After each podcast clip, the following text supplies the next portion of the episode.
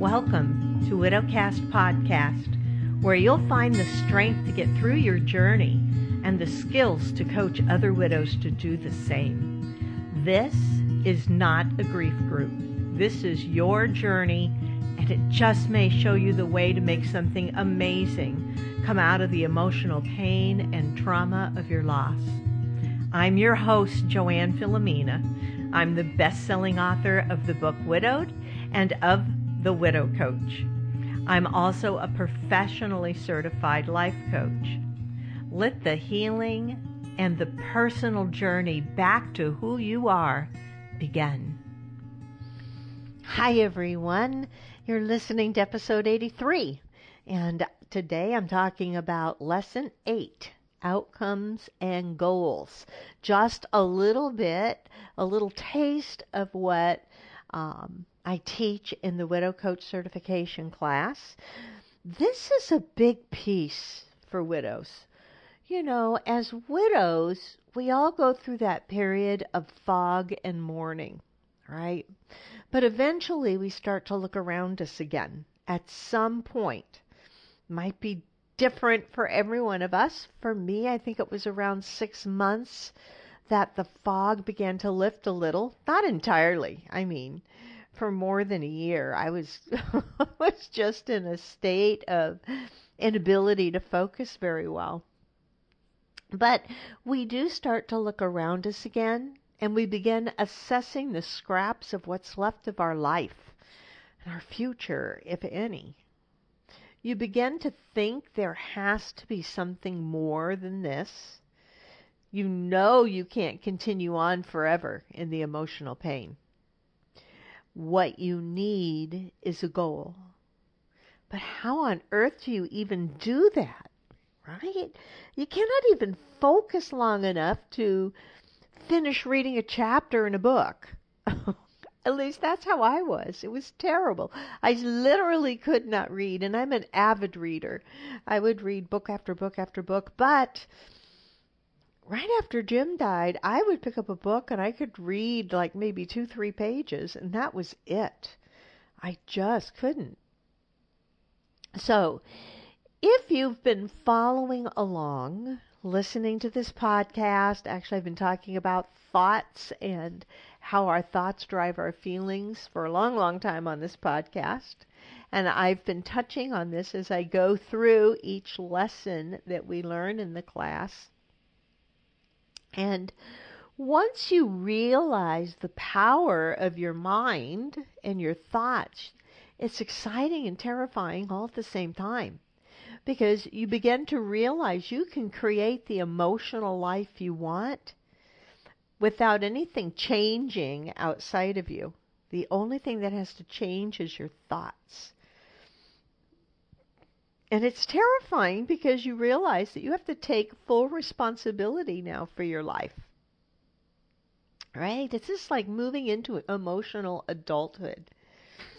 And you want to ask, how do I do it? I don't even know who I am right now anymore. So how do I do it? And the simple answer is managing your mind. It sounds really simple. It's not always simple to manage your mind. But it's true that everything starts with your brain and with your thoughts. Everything starts with what you tell yourself. And your brain is going to create thoughts and tell you things whether you manage it or not. Our brains just chatter on. And the thoughts that our brain tells us is going to create emotional states. Right? Our thoughts create our emotions. And if your brain is just running wild, which it does most of the time anyway, nobody can manage their thinking like 24 hours a day. That would be madness.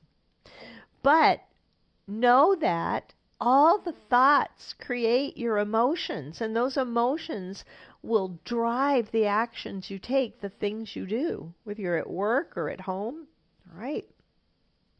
If you're at work and you think this project is going to fail, then you're going to find the ways it'll fail. And you'll be creating evidence through your own actions because you just keep thinking, this is just a lost cause. This project will never work. And if you're thinking it'll never work, you're never going to get it off the ground. I mean, you can test that out. Or think about the last project you took on at work or at home. Think about a project you took on and what was your thinking about the project? What were your thoughts? Good or bad, just be really honest with yourself. What were you thinking about whatever project you tackled? And now evaluate the results of that project. I bet that's a 100% match. The results of your project matched up with what you thought about the project. A hundred percent. Yeah? Yeah. If you disagree, you haven't found the real thought you were thinking. Okay? I don't mean the thoughts you wanted to be thinking about it, but the thoughts you were really thinking about it and thinking about what was going to happen with it. Okay? And that's the trick to even looking at your own mind is you have to just get really open and honest with yourself. Like nobody else is going to know what your thoughts are. Nobody else is available to judge you about what you think about things. So be really honest with yourself about what you do choose to think about things. And I, you know, I often tell my class, if you want to know what you've been thinking, look around you in your life right now. Because everything around you in your life right now is a result of the thoughts you've been thinking good or bad. So let's talk more specifically about goals and goal setting. When I start to talk to a widow about setting a goal, I usually get told something like, Since my spouse died, I've just been pushing through my emotions, trying to take care of what needs to be done. I'm not really able to even focus on anything different. Right? I can't even be like focusing on my thoughts and trying to connect with myself. I always used to set goals, but right now I just need to get through the day.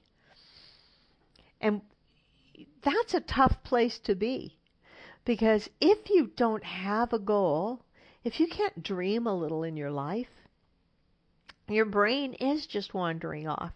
You're just living in this default mode. When you have a goal in mind, when you pick a dream, it focuses your brain on that goal.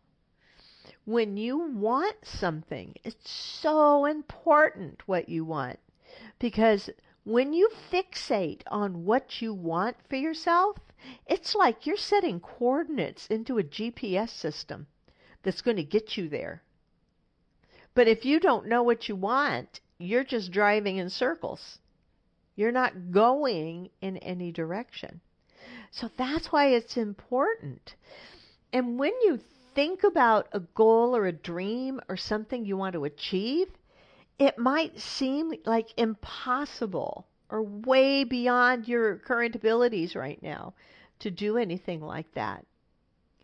But it's the process of dreaming a little and thinking about our goals in in a present moment, like getting really present with yourself right now and see what it brings to light.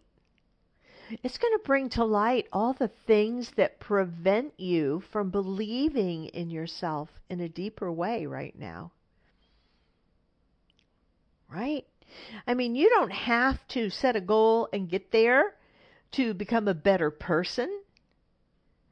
But setting a goal and trying to get there, you will have worked to remove the obstacles that are blocking you from knowing how terrific you are.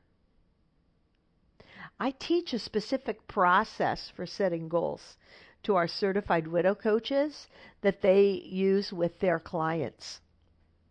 Um, it's really awesome. But first, it helps if you can remove any blocks in believing whether or not you can achieve something. Right? So setting goals are important because they give your brain direction. Remember, your brain is like a, an unsupervised child. That's what my mentor used to tell me. She used to tell me it was it's like a little kid running loose in the house with a knife when you're not paying attention to what your brain is thinking and telling you. It can be very detrimental. We keep hurting ourselves with some of the thoughts that we tell ourselves. If we focus on a goal or something that we want to achieve, having that attention and concentration has the brain, it kind of tells the brain what to do. It's giving it structure and supervision. It's like sitting that child down with the Play Doh to build a castle. Right? You take the knife away. And you can predict where you're going to be in your life by what you're telling your brain to think about. Think about that for a minute. You can predict where you will be six months from now, a year from now, by what you're telling your brain right now. Okay? With what your brain is thinking about right now is a reflection of where you're going. So if you remember, and like I said, I've talked about this now. Let's begin to put it all together. Your thoughts create how you feel, and your feelings drive all your actions, which ultimately produce the results in your life. This is how it happens. This is how life happens. You're always going to be creating your results. Results don't just happen to you willy nilly. Feels that way. We often think that, that the results in our life are caused by something outside of us but they're not. They're really a result of what we do and how we act, it's, which is a result of our thinking. So, having a goal is a way of deciding what you want the results to be in your life instead of just moving along haphazardly or staying stuck in that place of real deep emotional pain over having lost your spouse. I'm not saying you shouldn't have pain over the loss of your spouse. If you've been listening to my podcast all along, you know me better than that. We choose to be sad, we choose to grieve. But at some point, we can also choose to start feeling better. It doesn't mean we're not still grieving our spouse. It doesn't mean we're not still missing our spouse. What it means is we begin healing that deep, deep wound inside of us that's got us frozen in time. So, the first thing you need to do is ask yourself do you even dream? Do you even want to allow yourself to want things? Have you started to think about the future? I know when you lost your spouse, it was like all of a sudden there was no future because all of our future thinking was in an equation of two. It included us and our spouse. And now they die, and suddenly it's like that black wall drops down in front of you of no future.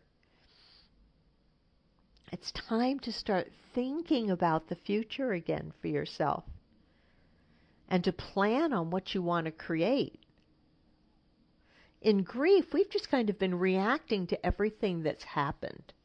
And we've not been able to think about a plan for anything.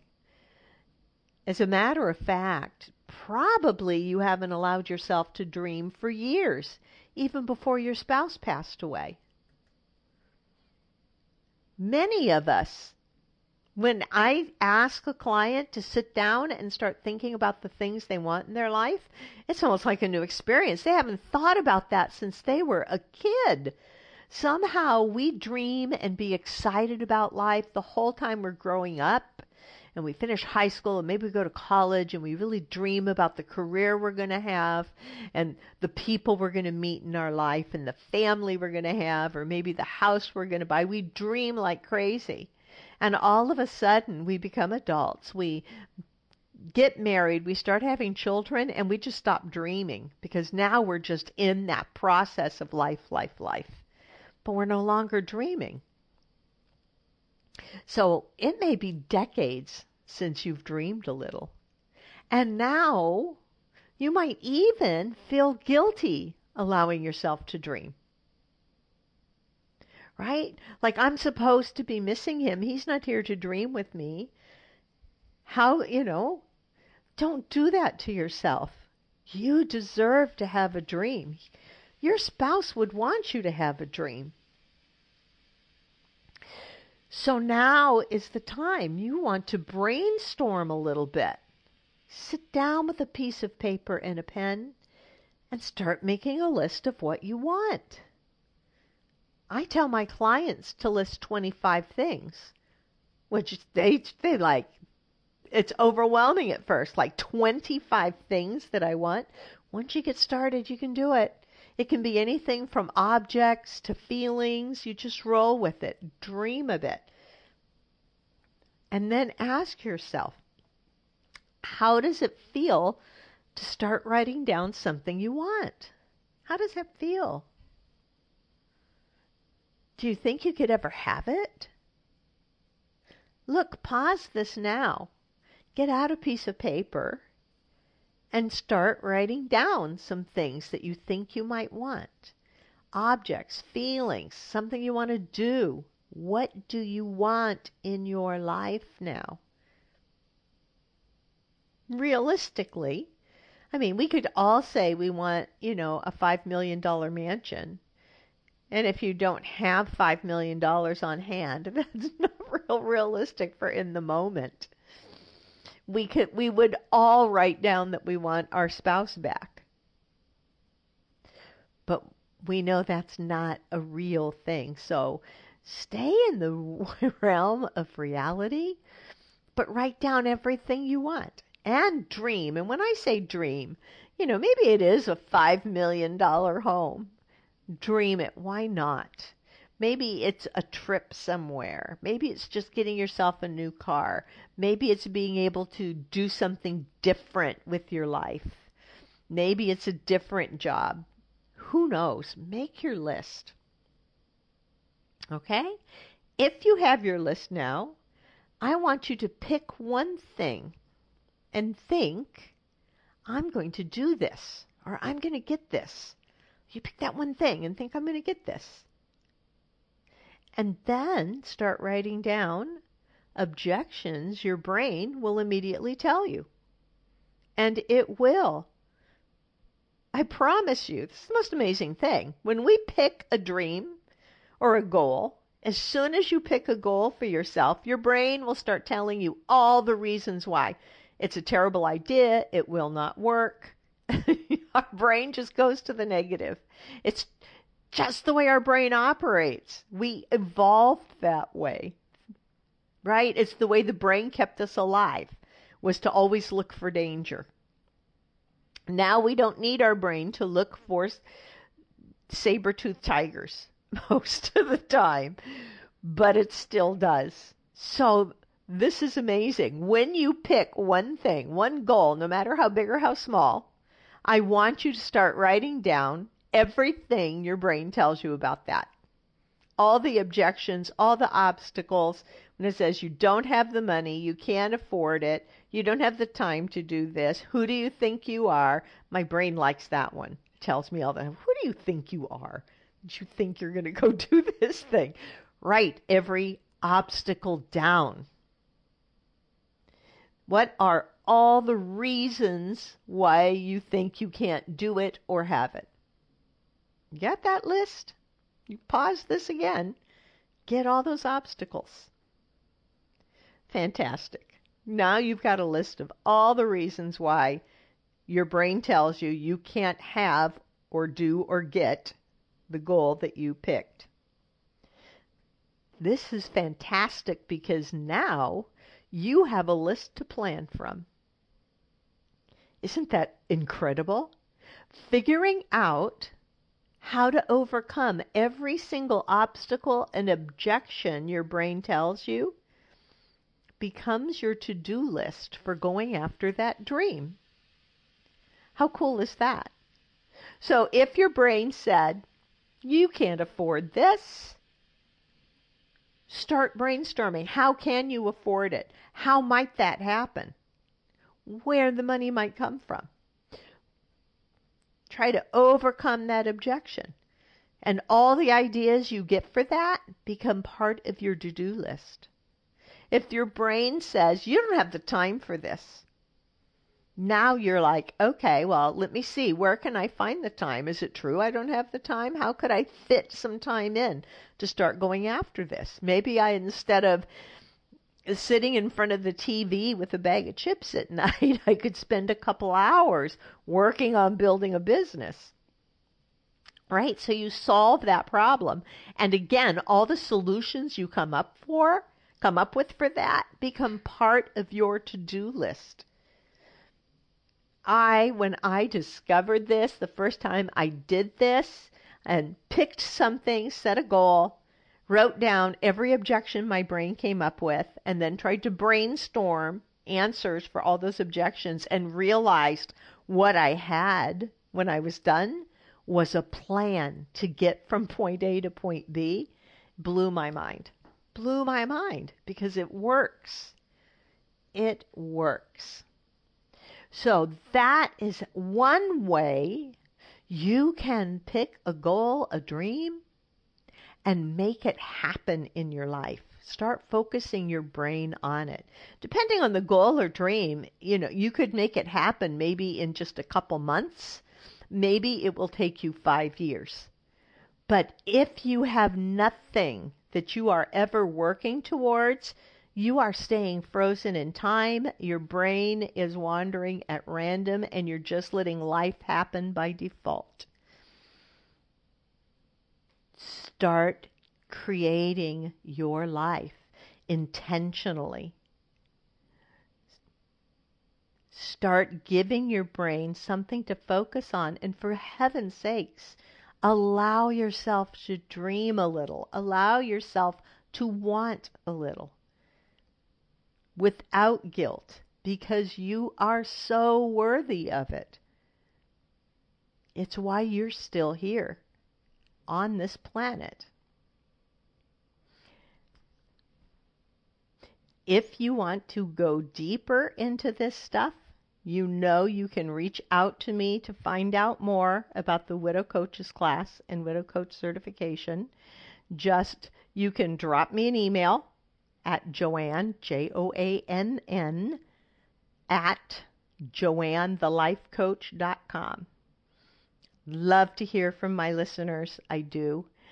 Or if you want to get on my mailing list and you want to fill out a little questionnaire to connect with me and find out more about the class, go to my website, which is joannthelifecoach.com and if you click on coaching in that top menu, on the coaching page at the bottom, you can put in your name and email address to find out more about it.